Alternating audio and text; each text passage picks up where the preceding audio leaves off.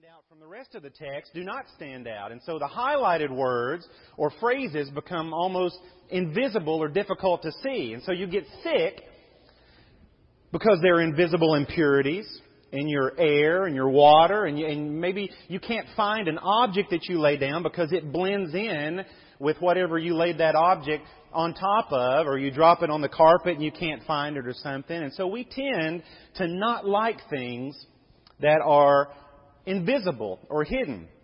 Robert, you advanced me there. And so that poses a bit of a problem for us. And so as Christians, because what? We serve an invisible God, right?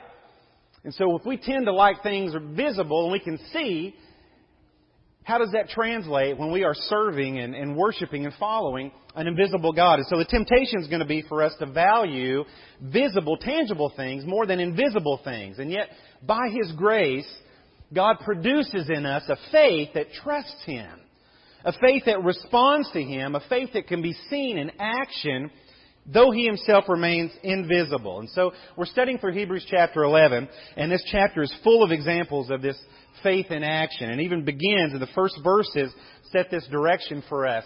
Now faith is being sure of what we hope for, being convinced of what we do not see. For by it the people of old received God's commendation. And so these ancients had this faith, and this faith accomplished great things in their life for eternity. And so there, there was nothing superhuman. We talked about this at the beginning. There's nothing superhuman about these, or extraordinary about them as human beings, other than they were in the path of a God who was moving through humanity, moving among humanity towards His eternal plan of salvation and His kingdom of heaven that He has in store for us. And so God uses ordinary people in extraordinary circumstances to demonstrate His grace and mercy towards humanity and to develop this God pleasing faith in each of us. And so Hebrews 11 and verse 6 says, Now without faith, it is impossible to please Him. For the one who approaches God must believe that He exists and that He rewards those who seek Him. And so it's this faith that causes us to stand out in contrast to the culture around us. It's the faith that, that, that brings out the color in our lives so that we can be seen in a very bland and dark world around us. And so there's a bit of a kind of a, a well, well, duh here in this verse 6 because you gotta what? You gotta believe that He exists and that He rewards those who search Him out. Well, of course, it's like Christianity 101. Of course, you've got to believe, and yet sometimes we're more comfortable in a place of skepticism and a place of cynicism than we are in a place of faith. And so this verse lays out some simple requirements, but it also puts us across this line where we admit we have questions. Faith doesn't eliminate questions. Faith makes us comfortable with our questions. And so we're always going to have questions until we see the Lord face to face and our faith becomes sight. But we're past the point of, of questioning, is there a God? And does He reward those who diligently seek Him? But don't feel foolish if you're still in that place of skepticism, because I believe in Scripture we see how God is kind and He leads us to the, along that place where, where we may find ourselves. And so there comes a time when you and I have to decide, am I going to step across that line or not? Am I all in or not? And, and are we going to get past that? Uh, well, what is truth and how can I know what it is to the point of, no, I can't see Him. He's never spoken to me audibly. I haven't had miraculous visions, but I still believe that God exists and rewards those who earnestly search for Him. Are we going to get to that place? And so last week, we considered the faith of Moses' parents, and now we're looking at Moses' faith here in Hebrews chapter 11, beginning in verse 24. By faith, when he grew up, Moses refused to be called the son of Pharaoh's daughter. Remember, Moses was placed because of the, the, the Pharaoh's edict to murder all the baby boys. Pharaoh, uh, Moses' mother put him in a basket, put him in the Nile, and he was picked up by none other than Pharaoh's daughter. And so, raised in Pharaoh's household. And so by faith, when he grew up, he refused to be called the son of Pharaoh's daughter, choosing rather to be ill treated with the people of God than to enjoy sin's fleeting pleasure. And so he regarded abuse suffered for Christ to be greater wealth than the treasures of Egypt, for his eyes were fixed on the reward. And by faith he left Egypt without fearing the king's anger, for he persevered as though he could see the one who is invisible. By faith, he kept the Passover and the sprinkling of blood, so that the one who destroyed the firstborn would not touch them. And so Moses' parents had this faith, and that faith led them to a place where they could see something in their child, something that God had in store for this child. And so Moses, God had a, a specific and unique purpose for this child. And, and so faith led them past the place of fearing the government's decree of, of murdering all these baby boys, and instead led them to, to hide Moses, and ultimately, in this miraculous turn of events, Moses' mother was chosen by Pharaoh's daughter to nurse Moses until he was about two to four years old. And so Moses' identity was parented into him in a very short amount of time. To the point that when he was 40, Despite his place of privilege, he chose to be known not as Pharaoh's grandson, but instead as a Hebrew, as part of this people, God's people. And so Moses' parent taught him who he really was. And he carried that into adulthood. Do you know who you are? Some of y'all wake up every morning trying to figure out where you are and who you are. But spiritually, do you know who you are? Who are you? Many sit on the fence in terms of Christ. And many will call themselves Christian and in most cases don't act like followers of Christ and perhaps proclaim it more boldly in some places other than, rather than other places. So who are you? Who are you? Think about the different places that your feet take you during the week. Who are you there? Who are you at work? Who are you at school? Who are you at, at, at spin class? who, who are you at the gym? Who are you at the grocery store? Who are you in the car? Now I went to meddling. Gotten on my own self here. So think of who are you though? Who are you? What does it look like when mature faith is at the center of our life and our identity? What does that look like? How do we persevere today in that sort of faith? Well, listen again here. Verse 24. By faith, when Moses grew up, he refused to be called the son of Pharaoh's daughter, choosing rather to be ill treated with the people of God than to enjoy sin's fleeting pleasure. He regarded abuse suffered for Christ to be greater wealth than the treasures of Egypt, for his eyes were fixed on the reward. And by faith he left Egypt without fearing the king's anger, for he persevered as though he could see the one who is invisible. By faith, he kept the Passover and the sprinkling of blood so that the one who destroyed the firstborn would not touch them. And so many Christians will straddle this commitment fence. You got one foot in the kingdom of God and one foot in the kingdom of the world. And that's an uncomfortable place to be, especially if you're sitting on a high fence. And so you got your one person in one place and you're one person in a different place. But Moses carefully and maturely considered and decided who he wanted to be. And then he went all in. There was no turning back for Moses. And you're like, well, yeah, he was 40. It took him 40 years to figure this out. But look, the fact that it took him until 40 doesn't make it less of a decision, does it? Doesn't it even make it more of a decision? Because this didn't happen in the late night passion of youth. That's not where this decision was made. He knew what he was giving up, and he gained a picture then of what was yet to come, what he was getting in return. What did Paul write in Romans chapter 12 and verse 2? He said, Don't be conformed to this present world, but be transformed by what? The renewing of your mind. Thinking differently, so that you may test and approve what is the will of God, what is good and well pleasing and perfect. So Moses didn't have all the answers. God had not revealed this entire story to him, right? But what do we see? He persevered as though he could see the one who was invisible. So when you commit to Jesus, the next great question for us is Am I going to blend in or am I going to stand out? And standing out takes courage. And that courage is not based on our own strength. And I am grateful for that. It's based on the strength of the one in whom we have placed our faith. And so Moses had placed his faith in the God of creation, and that faith caused him to stand out. And sometimes figuring out who you are starts with knowing who you are not. Sometimes, in order to figure out who you are, you got to realize who you are not. By faith, it says, when he grew up, he refused to be called the son of Pharaoh's daughter. I'm sure some people were trying to, to call him that and, and, and categorize him there and put him in a box. But it says Moses refused to go along with that. This place of privilege, this wealth. There was no better place to be in the kingdom of the world at this time. He was the son of Pharaoh's daughter. He had it all. He had everything. Moses had the kingdom in his future. He was offered all the resources of the king of Egypt, and instead, he chose the king of kings. And can we imagine how difficult this choice would have been? You say, yeah, but God brought all those plagues and parted that sea and led them safely, you know, through the through the desert and delivered them to the promised land. Yeah, he did. But you, are you talking about the God who did all the things that Moses doesn't know about yet? is that the God we're talking about? Yeah, it is. So you don't need faith when you're living by hindsight.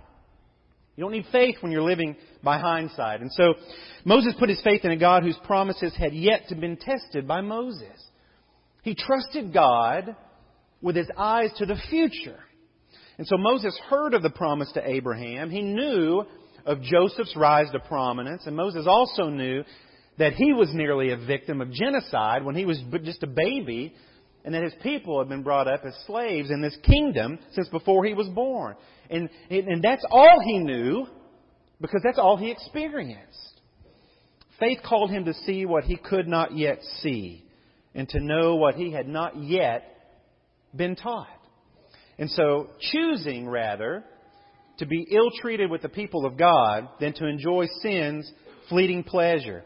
He would have been given the entire world if he'd remained loyal. Look at Luke chapter 4 and verse 5 here. Then the devil led him up to a high place and showed him in a flash all the kingdoms of the world. And he said to him, To you I will grant this whole realm and the glory that goes along with it. For it has been relinquished to me, and I can give it to anyone I wish. In verse 7, So then, if you will worship me, all this will be yours. Jesus answered him, It is written, You are to worship the Lord your God and serve only Him. And so the Ten Commandments were handed down before they were written down. Moses chose God by faith. And Jesus calls each one of us into this tension of living by faith. And in Matthew chapter 6 and verse 19, Jesus says, Do not accumulate for yourselves treasures on earth where moth and rust destroy and where thieves break in and steal. But accumulate for yourselves treasures in heaven where moth and rust do not destroy and thieves do not break in and steal. For where your treasure is, there your heart will be also.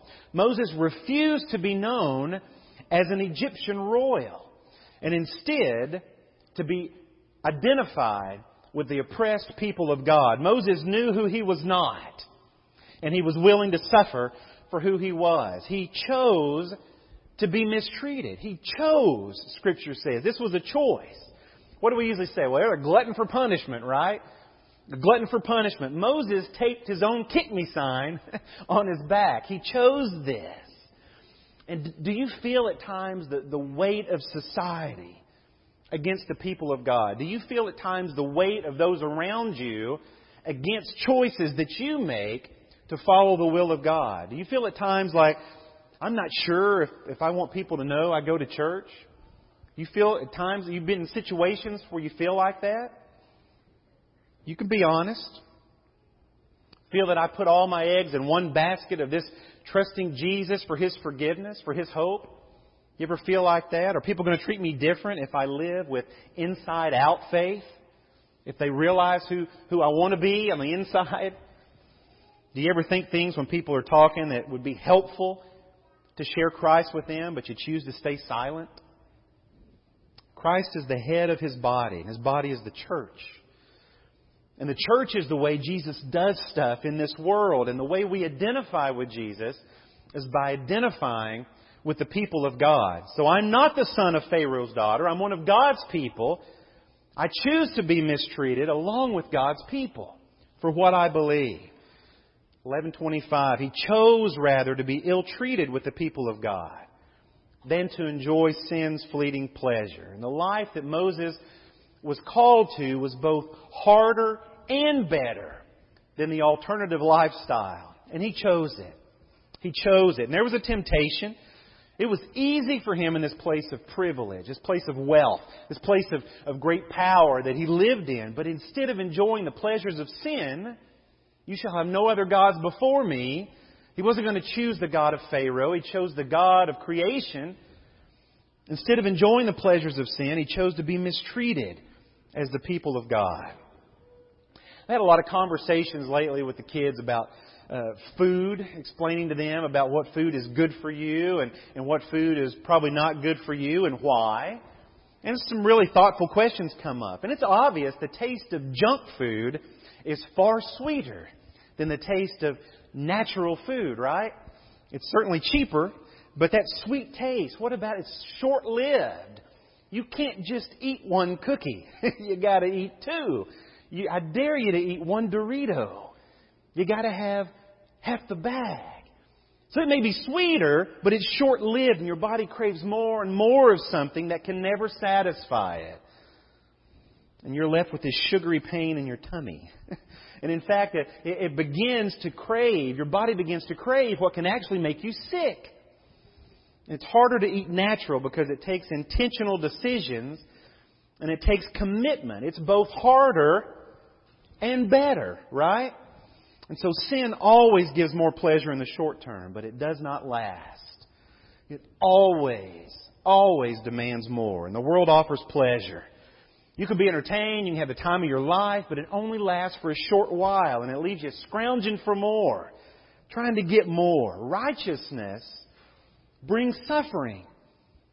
But it too, only for a season, suffering only for a season, and then it leads to a place of eternal pleasure. It's got an opposite effect of sin. And so the sign of spiritual maturity is delaying gratification. The sign of spiritual maturity is saying no.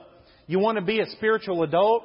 We say no to things. Having faith that what is yet to come is better than what's available now. So Apostle Paul put it this way in 2 Corinthians 4 in verse 16. He says, Therefore we don't despair, but even if our physical body is wearing away, our inner person is being renewed day by day. For our momentary light suffering is producing for us an eternal weight of glory, far beyond all comparison. Because we're not looking at what can be seen, but what, what cannot be seen. For what can be seen is temporary, but what cannot be seen is eternal. So Moses weighed the consequences of, of sinning against God with that suffering for obedience. And one of those broke the scales. One of those broke the scales. And so he recognized that suffering was in fact more valuable. More valuable. And so he regarded abuse suffered for Christ to be greater wealth than the treasures of Egypt, for his eyes were fixed on the reward. And that is powerful. Because I have no regard for being slammed about anything, any choice I make, any, any my clothes I wear, you know, where I grew up. You know, me and David Holly don't appreciate being slammed for growing up in Levy. We don't like certain stuff. Who wants to be criticized? And the word here is abused. That's a strong word. But what does it say? Moses regarded abuse suffered for what? For what he wore? For how he talked? How he was raised? His political affiliation? No. He regarded abuse suffered for Christ. It's for Christ. And Moses decided the worst thing that could come by choosing the kingdom of God was more valuable than the best thing that he could obtain by choosing the way of the world. The worst the world could do to him for choosing God was better than the best the world could offer him for rejecting God. And so the least our faith has to offer is better than the most that the world has to offer. And faith is a marathon. It's not a sprint. Moses' finish line was not the land of Midian, where he ran to and hid from Pharaoh, and from which he was called some 40 years later as he led the, the Israelites out of Egypt. It'd be another 40 years of faithfulness in the face of rejection and attempted hostile takeovers from his own people, miserable conditions before his race was finished. But by faith, he kept the Passover and the sprinkling of blood so that the one who destroyed the firstborn would not touch them. God called Moses to something lasting in his calling. I think about the pyramids of Egypt. I think about the, the scenery there where Moses grew up and these great monuments. No doubt growing up in the, in the, in the house of Pharaoh as the son of Pharaoh's daughter, certainly at some point, if they weren't just mental, there were going to be some plans for Moses' pyramid eventually. That's where royalty went. He had a pyramid on the horizon. And you think about, you know, all the embalming and the, all the gathering up of, of treasures to hang on to that they fill these pyramids with, with the, so you can have in the afterlife. And a couple thousand years later, Moses, who had this remarkable exodus out of Egypt, appears beyond the grave with Elijah, who also had a pretty remarkable exodus from the world. They appear and they speak with Jesus about his impending exodus. And so who's enjoying life now? Who appeared on the mountain? It wasn't Pharaoh. It wasn't a mummy. It was Moses. So who's enjoying life now? Moses or the mummies of Egypt? Moses made the right choice. And instead of being enshrined uh, in his own pyramid as a son of Pharaoh's daughter with his sarcophagus on unearthed and on display as some unnamed, unremarkable royal corpse, he instead chose to be a royal priest in the kingdom of God, a city of heaven, eternal in the heavens. And so faith in Jesus causes us to stand out in the world in contrast to the world. But the question is, do we blend in or do we stand out? Do we stand out for the right reasons? It's holy reasons, God honoring reasons. That, that, and that takes perseverance. Moses persevered and he was rewarded for his endurance. And so will we be. And yeah, but that was Moses. It was Moses, right? Moses. It was Moses. And I'm not Moses, right? We read earlier how Peter wrote that through Jesus, we, those of us who are in Christ, we've escaped the corruption of this world, the destruction of this world that's caused by those evil desires, those evil cravings that we have, because God has given us everything that we need for a godly life. We read in verse 5, 2 Peter 1. For this very reason, make every effort to add to your faith goodness, and to goodness knowledge, to knowledge self-control, to self-control perseverance, and to perseverance godliness, and to godliness mutual affection, to mutual affection love. For if you possess these qualities in increasing measure, that's increasing, that's moving. Remember, faith moves us. We're maturing in faith. If you possess these qualities in increasing measure, they will keep you from being ineffective and unproductive in your knowledge of the Lord Jesus Christ. But whoever does not have them is nearsighted and blind, forgetting that they've been cleansed from their past sins.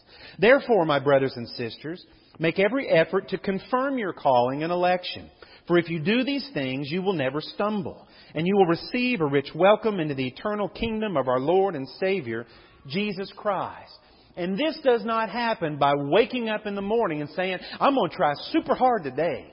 I'm going to ditch all my friends today. I'm going to get me some new ones. That's not how this happens. so first, what do we do? You have to want. You have to choose. Want to live this life. It's a choice. And God gives us that choice. He gives us that initial spark of faith, but we got to fan it into flame. Hebrews says Moses persevered because he saw him who is invisible. And so, what is faith? Faith is confidence in what we hope for and assurance about what we do not see. And so, Moses saw him who is invisible through the eyes of faith. And he was able to do this because he was looking ahead to his reward. Because without faith, it is impossible to please God. Because anyone who comes to him must believe that he exists and he rewards those who earnestly seek him. Moses wasn't looking for a difficult life. He was looking for God's reward. Well done, good and faithful servant. That's what Moses was looking for. So Moses took his eyes off his own scary circumstances, right? And he set his eyes on the Lord and on the reward. And what Satan does is Satan tries to divert our eyes. He divert our attention at every opportunity because if he can get our focus off of Jesus, and onto the winds and the waves of the, the life around us, then we will sink into the despair of sin. Either our own sin or the overwhelming presence of the sin of those around us. That's what will happen to us. So, how do we stay focused on the prize? How do we keep our focus? We worship. We worship because worship does what? It draws our attention to God. That's what we talked about this morning in Bible class. So sometimes our attention isn't drawn to God because we look back at the booth and we say, why aren't the words up there? why isn't that slide changing? Or we look around and we say, why don't they take them out? Or why aren't they singing? So our, our attention is diverted away from God. Or we look into our week and we sit here and we say, I don't feel like being here right now because I got a lot to do. And I got some heavy stuff coming up. And assembling together as a way to direct our eyes to God is becoming an increasingly undervalued Christian way of life. And it's not the number of pe- it's not the number of people going down. It's the frequency in which the people who say I go to church actually come together with the church. That's what's going down. Will you be here tonight? Will you be here Wednesday night? Do you attend meals with the church, potlucks, or, or other faith building gatherings that come up from time to time? I have diet restrictions. Then bring what you need. Brethren, it's, it's not about the food. It's never about the food. It's about the people. It's about encouraging one another to keep our eyes on the reward. And it's a way our elders have decided that we can do it. In one chapter back, the, the, the, author tells us that in light of this foundation of faith and, and this eternal reward that's promised to those of us in Christ Jesus, in, in chapter 10 and verse 24, he says, So thinking about this, let us take thought of how to spur one another on, encourage one another on, move one another on to love and good works, not abandoning our own meetings as some are in the habit of doing, but encouraging each other, and even more so, because you see the day drawing near. He doesn't say, do this because you have to check a box. We left the, the temple requirements in the Old Testament. He says the reason we ought to do that is because, of, because we're people of faith, we are faith builders. And one way we build faith in one another is by encouraging, spurring one another on to love and to good works. And even more so because our eyes are set on the future on the day that is drawing near. The church is not a compartment in life. For the believer in Christ Jesus, the church is the evidence of things not yet seen. It's a glimpse of what is to come. It's the physical depiction of the spiritual body of Jesus. So this morning, you look to your left and you look to your right because we are the church. This is the church. And Satan can divert your eyes away from the church and divert your attention away from the church, and life becomes a burden that we wonder how we can ever hope to bear when that happens. And the colors of life that are supposed to be bright and vibrant become dull and they become dark. And you will find your life increasingly blending into the colors of the world around you. And you begin to value what you can see more than what you cannot see. And Satan wins. First he wins the day. And day by day, he wins your heart. This morning, who has your heart? Where is your heart? Is your heart right with God? Are you washed in the crimson flood? Cleansed and made holy, humble and lowly, right in the sight of God? If not, why not? Who are you following? You cannot serve God and serve the way of the world. And God calls you through Jesus Christ to serve Him because there is a prize on the horizon. And by faith, we are marching to Zion. And we encourage one another when we're together to keep moving forward, step by step, day by day. And we do that because of our faith in Jesus Christ. Do you believe Jesus Christ is the Son of God and that He died for the forgiveness of your sins, was raised again on the third day to become the, the, the, the, the sacrificial lamb that paid the price that you and I should be paying for how we mistreat God in this world He has so graciously given us? Do you believe that? Then be baptized into Christ for the forgiveness of your sins. And if you have stepped away from Christ, if now, if, if, if, if your color copier is spitting out nothing but blurry black ink, then God calls you to repent. Repent of how you have let the world absorb you into its way. And come back to the way of Jesus. This morning, as we are gathered together as the body of Christ, the church of Jesus Christ, we want to pray with you and for you and lift you up as you give your life back to God. If we can help you in any way this morning while we sing, will you come?